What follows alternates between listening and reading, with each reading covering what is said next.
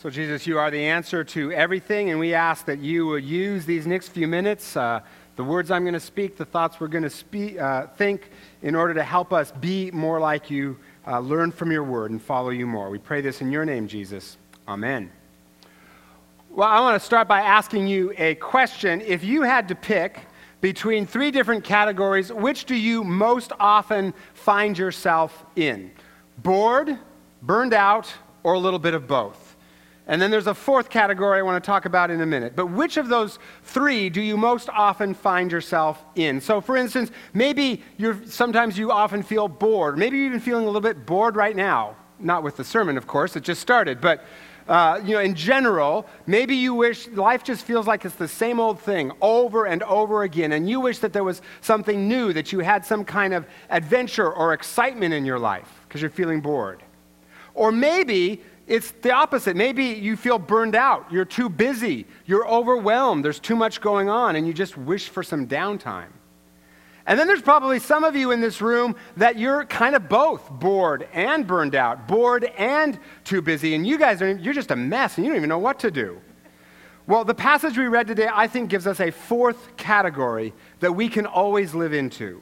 And that is how we can live a life of adventure, meaning, purpose, joy, burn brightly without burning out. Have lots of new things, excitement, but never burn out. So, if you're bored, or if you're burned out, or if you're a little bit of both, this can help. And even if things are going great right now and you feel like you are burning brightly and not burning out, Mark 1, I think, gives us some hints how we can sustain that. This summer, we're going to be preaching through the book of Mark, and Mark is all about Jesus in action, Jesus on an adventure. In fact, if the life of Jesus were an action movie, it would be the Gospel of Mark.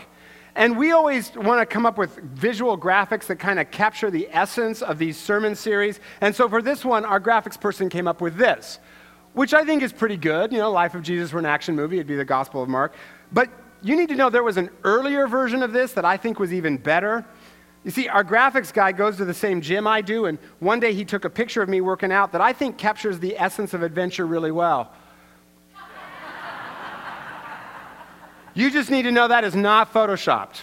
Okay, that is the real me underneath these clothes. That's, that's me. Action hero. That is what's going on in the Gospel of Mark. Jesus is the action hero. It is all about Jesus on an adventure. And you see that from the very beginning. Whereas the other three Gospels start with theological and historical prologues, Mark just jumps right into the story. Whereas the other Gospels focus a lot on what Jesus says, Mark on what he does. Mark moves quickly from one story to the next. The word immediately or its synonyms show up 42 times in the book of Mark, seven times in the first chapter alone. Mark writes his gospel like I talk, way too fast. At least that's what I've been told, repeatedly. In the first chapter alone, Jesus gets baptized, calls his disciples, preaches in the synagogue, heals Peter's mother in law, drives out a demon, and heals a leper. And a lot of that happened in just one day. Jesus and his disciples have a life of adventure, excitement, purpose, joy.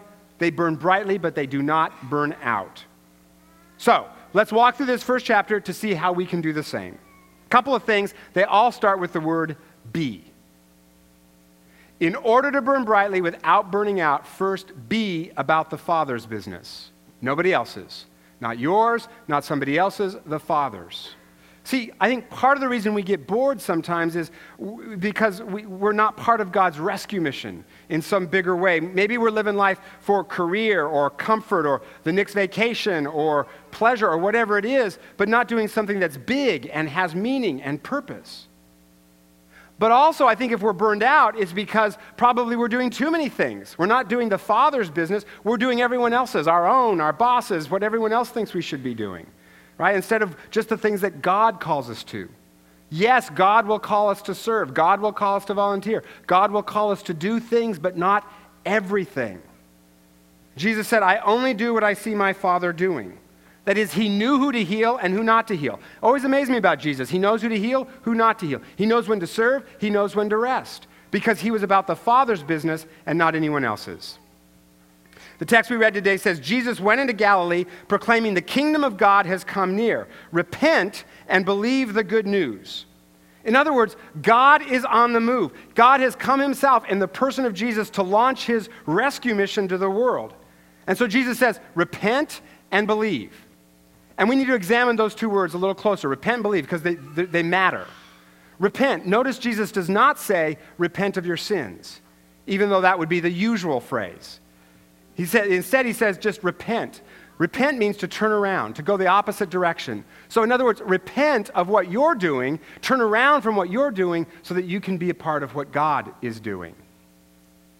And then believe, which in our post Enlightenment Western world, we've turned that into giving intellectual assent to a bunch of principles or religious tenets. But that's not what believe means scripturally. Believe in the Bible means to act on what we believe, to act as if what we believe were really true. That's why Jesus says to his disciples, Come, follow me. He doesn't say, Come, let's have a Bible study. That's important too, but the emphasis is not on intellectual assent to a bunch of principles, it's on doing what we say we believe. When I did college ministry, I used to take students rock climbing every year, and at the beginning, the guides would always try to reassure us by showing us how strong the ropes were, how many backup systems they had, right? But there always came this moment when it was time to rappel, which is when you jump off a cliff backwards and sort of bounce your way down to the bottom of the, of the cliff. So when you're ready to jump off the cliff, you clip yourself in and you say, on belay. Belay is a French word meaning, I've lost my mind. And the first time I did it was kind of scary, right? I mean, I remember praying something like, Lord, please don't let me scream like a seven year old kid in front of the students. That'd be embarrassing, right? And then I jumped and found that the ropes held, and it was fun. It was a blast. Now, here's the thing I could give intellectual assent all day long to what the guide said about the ropes being secure. But I didn't believe it in a biblical sense. I didn't believe it until I jumped. And if we want to have adventure without burnout, we have to believe in the sense of act on what we say we believe, act as if it were true, as if God were really on the move because He is, and join Him in what He's doing. Not our project, not someone else's project, His project, and we'll have adventure without burnout. But again, it's got to be what the Father is doing, not what everyone else thinks that we should be doing or what we think that we should be doing. Okay? Just because someone asks you to do something does not mean you have to do it. So write this down, okay? This is going to change your life, you Bellevutians, you Redmontonians, you Issaquatters, all you overdoers. Write this down. The need is not always the call. The need is not always the call. Jesus did not respond to every need, He only did what the Father was doing. Okay, now I'll talk about how we figure out what God is actually calling us to in a minute, but the point is if we are about God's business, not ours, we'll have adventure without being burned out. And that doesn't necessarily mean quitting your job and moving to Liechtenstein to convert Liechtensteinians as much as I'm sure they need it. Okay, but the need is not always the call. It might be simply doing what the Father is doing in your school, in your office, in your neighborhood. Because in all of those places, there is a battle raging between Satan and Jesus for every heart, mind, and soul in that place. And if you get up every morning and say, Jesus, show me what you're doing, where I'm at, Show me how I can be part of your rescue mission in my school, in my office. I guarantee you, every day becomes an adventure because you never know how God's going to use you. There's a man I'll call Ken who prayed that every day and then asked God, just show me what, how you want me to be part of what you're doing.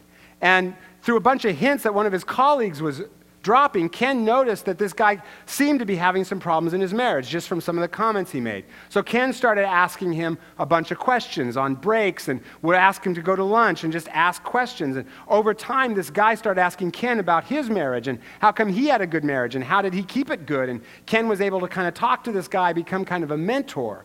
This guy started applying a lot of the stuff that Ken talked to him, ended up saving his marriage, transformed not just his marriage, but his whole attitude on life, all kinds of things. Ken became kind of a stand in dad for this guy. Just because he was praying the prayer Lord, show me what you're doing, where I'm at. What are you doing? And now suddenly Ken loves going to work because he never knows how God's going to use him. Be about the Father's business. Second, be interruptible. In this story, Jesus walks up to Simon, who he later renames Peter, and then his brother Andrew, and he says, Come follow me, and I will send you out to fish for people. Then notice what comes next. At once, they left their nets and followed him. At once. No two weeks' notice to the fishing company, right? At once. if we want to have adventure without burnout, we have to be interruptible. If Ken hadn't responded to the nudges he got to pay attention to his colleague's pain, he never would have been part of saving a marriage. Be about the Father's business, be interruptible. Third, be who God designed you to be. You know, I've always thought it's kind of interesting that Jesus says to fishermen, Follow me and I'll make you fish for people. Right? He doesn't say, Follow me and I'll make you orthopedic surgeons. Right? Not even ichthyologists, right? Because that's not who they were designed to be. That's not who they were created to be. And again, a lot of times I think if we're bored, it's because we're, we're not living out of our original design. We're trying to fit into what culture or someone else says we're supposed to do and supposed to be. You know, and burnout happens the same way. We're not living out of who God designed us to be. But when we follow Jesus, not ourselves, not someone else's agenda, he takes our skills, our histories, our passions, and he uses them in his rescue mission. And in the process, we get an adventure. His disciples go from making a living to making a difference, all without burnout. Now, we may get tired, okay, but tired is different than burnout. Tired can feel real good. Burnout is just feeling overwhelmed and hopeless, okay? So, how do we figure out our original design? If we're supposed to be who God designed us to be, how do we figure that out? I could do a whole sermon on that. Two quick points. First, and most obvious, pray. Only our designer can tell us what he designed us for. So we've got to ask him, What did you design me for? Second, ask yourself this question What makes you mad, sad, and glad? At the intersection of those three, you may find your call. Our passions can lead us to our purpose. A few weeks ago, someone told me that they took their kids to a monster truck show in Tacoma, and I thought that sounded kind of cool. So I went home and I asked my kids if they'd like like, if they'd like to go, because they always think the commercials that they see on TV for those things are really funny. You know, the announcer comes on with the big echoey voice, Sunday, Sunday, Sunday in the Tacoma Dome, right? And they, they always think that's kind of funny. So I said, you know, would you like to go to this monster truck show? My daughters made a face and they said, ah, oh, why would we do that? My son said, does anything blow up? I said, probably. So he said, let's go. That sounds great. Right? His passions led him to what he thought could be an adventure. Ask yourself, what makes me mad? What makes me sad? What makes me glad? Maybe, maybe when you see people treated unfairly, it makes you mad and sad. And when you see justice happen, it makes you glad. So maybe that means volunteering in one of our justice ministries here at the church, or simply sticking up for someone at work who's being unfairly treated. Maybe what makes you glad is when you see youth thrive and you're sad and mad when they don't. Maybe that means being part of our children or youth ministry here. Maybe it means mentoring a, neighbor or a niece or a nephew or coaching or something like that. Be about God's business, be interruptible, be who God designed you to be, and finally, to do those three things, most importantly, be with the Father. Mark 1 records one of the busiest days in Jesus' life driving out demons, healing folks, adventure for sure, but he doesn't burn out because he stays connected to God, which is not easy to do, even for Jesus, because all around him there's all this pressure to do more, be even busier. And you see that in the story where Jesus heals Peter's mother in law. In what I think sounds like kind of a funny verse. I don't know if you caught it as Dana was reading it, but, but listen to this. It says, Jesus took her hand and helped her up. The fever left her, and she began to wait on them. Women, does that sound fair? Right? I mean, no more is she cured of this illness, and suddenly she has to start cooking and cleaning and all that stuff. I mean, kind of an odd verse, don't you think? And this sort of reminds me of when I'm with my in laws, right? Mostly what I do is sit on their couch and watch sports and news and stuff like that. And my mother in law just brings me chips and drinks. And I tell her she doesn't have to, but she just keeps bringing me chips and drinks all day long. I love my mother in law. She's just awesome. Okay, that's not what's happening with Peter's mother in law. What I think this shows is she's completely healed, and the response to that is joyful service to Jesus, but not menial service. Because the same, the verb it uses here goes back to just in the same chapter, just a few verses earlier. Jesus is tempted in the wilderness, and then afterwards, angels come and serve him. And in that verse, they use the same word for serve as they use here. In other words, she's being compared to the angels and their service. But then, as soon as she's healed, look what happens next. That evening, the people brought to Jesus all the sick and the demon possessed. The whole town gathered at the door. Word is out. Now they all want to be healed. And so Jesus starts healing them. And then it says, very early the next morning, Jesus got up, went off to a solitary place where he prayed. You see, Jesus knows he can't sustain that pace without the Father. Jesus knows that the power to heal comes from the Father. Jesus knows that if he is going to be about the Father's business, he needs to connect with the Father to find out what the Father is doing. But then look what happens next. Simon, who later becomes Peter, ever helpful, and his companions went to look for him. And when they found him, they exclaimed, Everyone is looking for you. What a statement, man. Every, did you ever feel that way? Everyone is just wanting something from you? Right? And the disciples are really excited about this. And basically, they're saying, Come on, Jesus. Man, this is our moment. Everyone wants you. They all, let's give them what they want because then maybe they'll make you chief rabbi. And then we could have a capital campaign, build a giant synagogue, maybe open a theme park. This is awesome. This is a great career moment, Jesus. Come on. See, on the one hand, this is a huge ego boost. Everyone wants you. Phone's ringing, Skype's going off, you got 10 text messages. Man, you're in demand, right? Huge ego boost. I know sometimes I fall into the lie that if I'm busy, if people want my time, I must be important, I must matter, I must be significant. But on the other hand, this is a huge amount of pressure, all those expectations. Respond to everyone's ask, you know, from the PTA to the church to the boss, on and on and on. Then maybe I'll feel significant. If everyone wants me to do something, then maybe I'll feel important. Then maybe I'll feel like I'm on an adventure. And yes, Jesus calls us to do some of those things, but not all of those things. That's why we've got to say no sometimes in order to connect with God. Say no to have some space for God and to connect with other people. The biblical word for that is Sabbath. The only way we're going to know what God is asking us to say yes to and no to is if we connect with Him. Chart and compass come from Thee, Savior, pilot me. Only He can say, do this, say no to that. So spend time in worship to focus on Him. Spend time reading Scripture and praying. Even if you're busy, I know some mothers who will put a video on so, so the kids can watch a video while they lock themselves in the bathroom for 10 minutes just so they can pray. Okay, do what it takes. Even if your mind wanders when you pray. So what? Mind wanders all the time when I pray. You know what? Sometimes God has something to say to me where my mind wanders to. Connect with Him and spend time with people who know us well and can point us to Jesus and can help us discern what to say yes to and what to say no to. And can encourage us to keep doing what God has actually asked us to do, and we can do the same for them. In order to burn brightly without burning out, be about God's business, be interruptible, be who God designed you to be, and in order to do those three things, be with the Father. There's a woman who I'll call Sarah who used to go to our church here until she and her husband moved to the East Coast to be closer to their kids.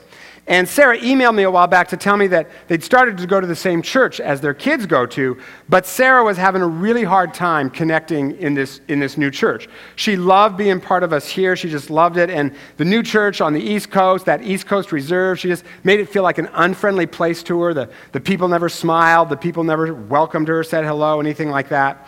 Right? On top of that, she didn't feel the Holy Spirit moving in that church as often and in the same way that she experienced it here. And on top of all of that, she knew she had to get involved, but she didn't want to just sign up for stuff and become overly busy. So she said this kind of began to get to her after a while, and she said she started to internally whine. Okay, I have no idea what that is, since all I know how to do is externally whine, but apparently Sarah has perfected a new technique. Might be helpful, I don't know. Well, this went on for months, and she prayed about it, and one day God gave her an idea. That instead of waiting for folks to welcome her at this church, even though she was the one that was new, she decided, in her words, to be exceedingly abundantly joyfully me, which is a great description of Sarah if you know her. So she just started greeting people and welcoming them to their church, right? Even though she was the new one. She said it was great to be me, even in a new place. Well, then a little while later, she got a nudge, and she and her husband got a nudge to attend a prayer meeting in this church. And they got there, and there, there were hardly anyone, there's hardly anyone there, very few people there. But Sarah introduced herself, and as she did, she said something about loving Jesus and loving to pray and loving to pray for the church. At which point, one woman in the group started to cry. And then another woman in the group started saying out loud, Thank you, Jesus, thank you, Jesus. Okay, East Coast Presbyterian Church, FYI, that's not normal, okay? Thank you, Jesus. Thank you, Jesus. And then, then, the, then the crying woman said that as she was driving to church that night, She was praying, asking God, should I go to a different church? Because there's just so few people here who believe in the power of prayer. That was that night. But then hearing Sarah talk, she felt like Jesus had just answered her prayer and was saying, Nope, stay there. I'm bringing you people. Well, then Sarah's husband said, I like to pray too. And all the other people started saying, Ooh, a couple. Thank you, Jesus. Thank you. Thank you, Jesus, right? So then they all started to pray, since that's what they were there to do. And Sarah said, You just feel the emotion in the room, and you just feel the Holy Spirit moving in palpable ways. The whole group did and said, Wow, this has never happened before in this church. She ended her email saying, I believe that having surrendered my concerns about being far from home, not fitting in, fears of being overly committed, Jesus is now showing us a place where we can serve him right here. We left that night with a sense of call and purpose, which was very different from when we walked into that room. Sarah was feeling bored, lonely, frustrated, but when she got some time with God, allowed God to interrupt her internal whining, when she lived out of her original design and just started to be herself rather than try to conform to that church's culture, and when she got on board with what the Father was doing, not her agenda, not someone else's agenda, what the Father was doing, she found a sense of purpose and belonging, even the beginnings of an adventure as she got to that very night be part of answering a woman's prayer. And yet, it's not a full fledged adventure just yet, but you know what? When folks start praying in churches, all kinds of crazy stuff starts to happen. I mean, you know, some years back, we had a group of people here got together just to pray for Africa. That's all they were going to do, just pray for Africa. A couple years later, we're taking trips to Rwanda, preaching in Rwandan prisons, building a center for champions. Sarah and her husband feel like they've taken one step toward being some, part of something new, something exciting, without getting burned out. So, how about you?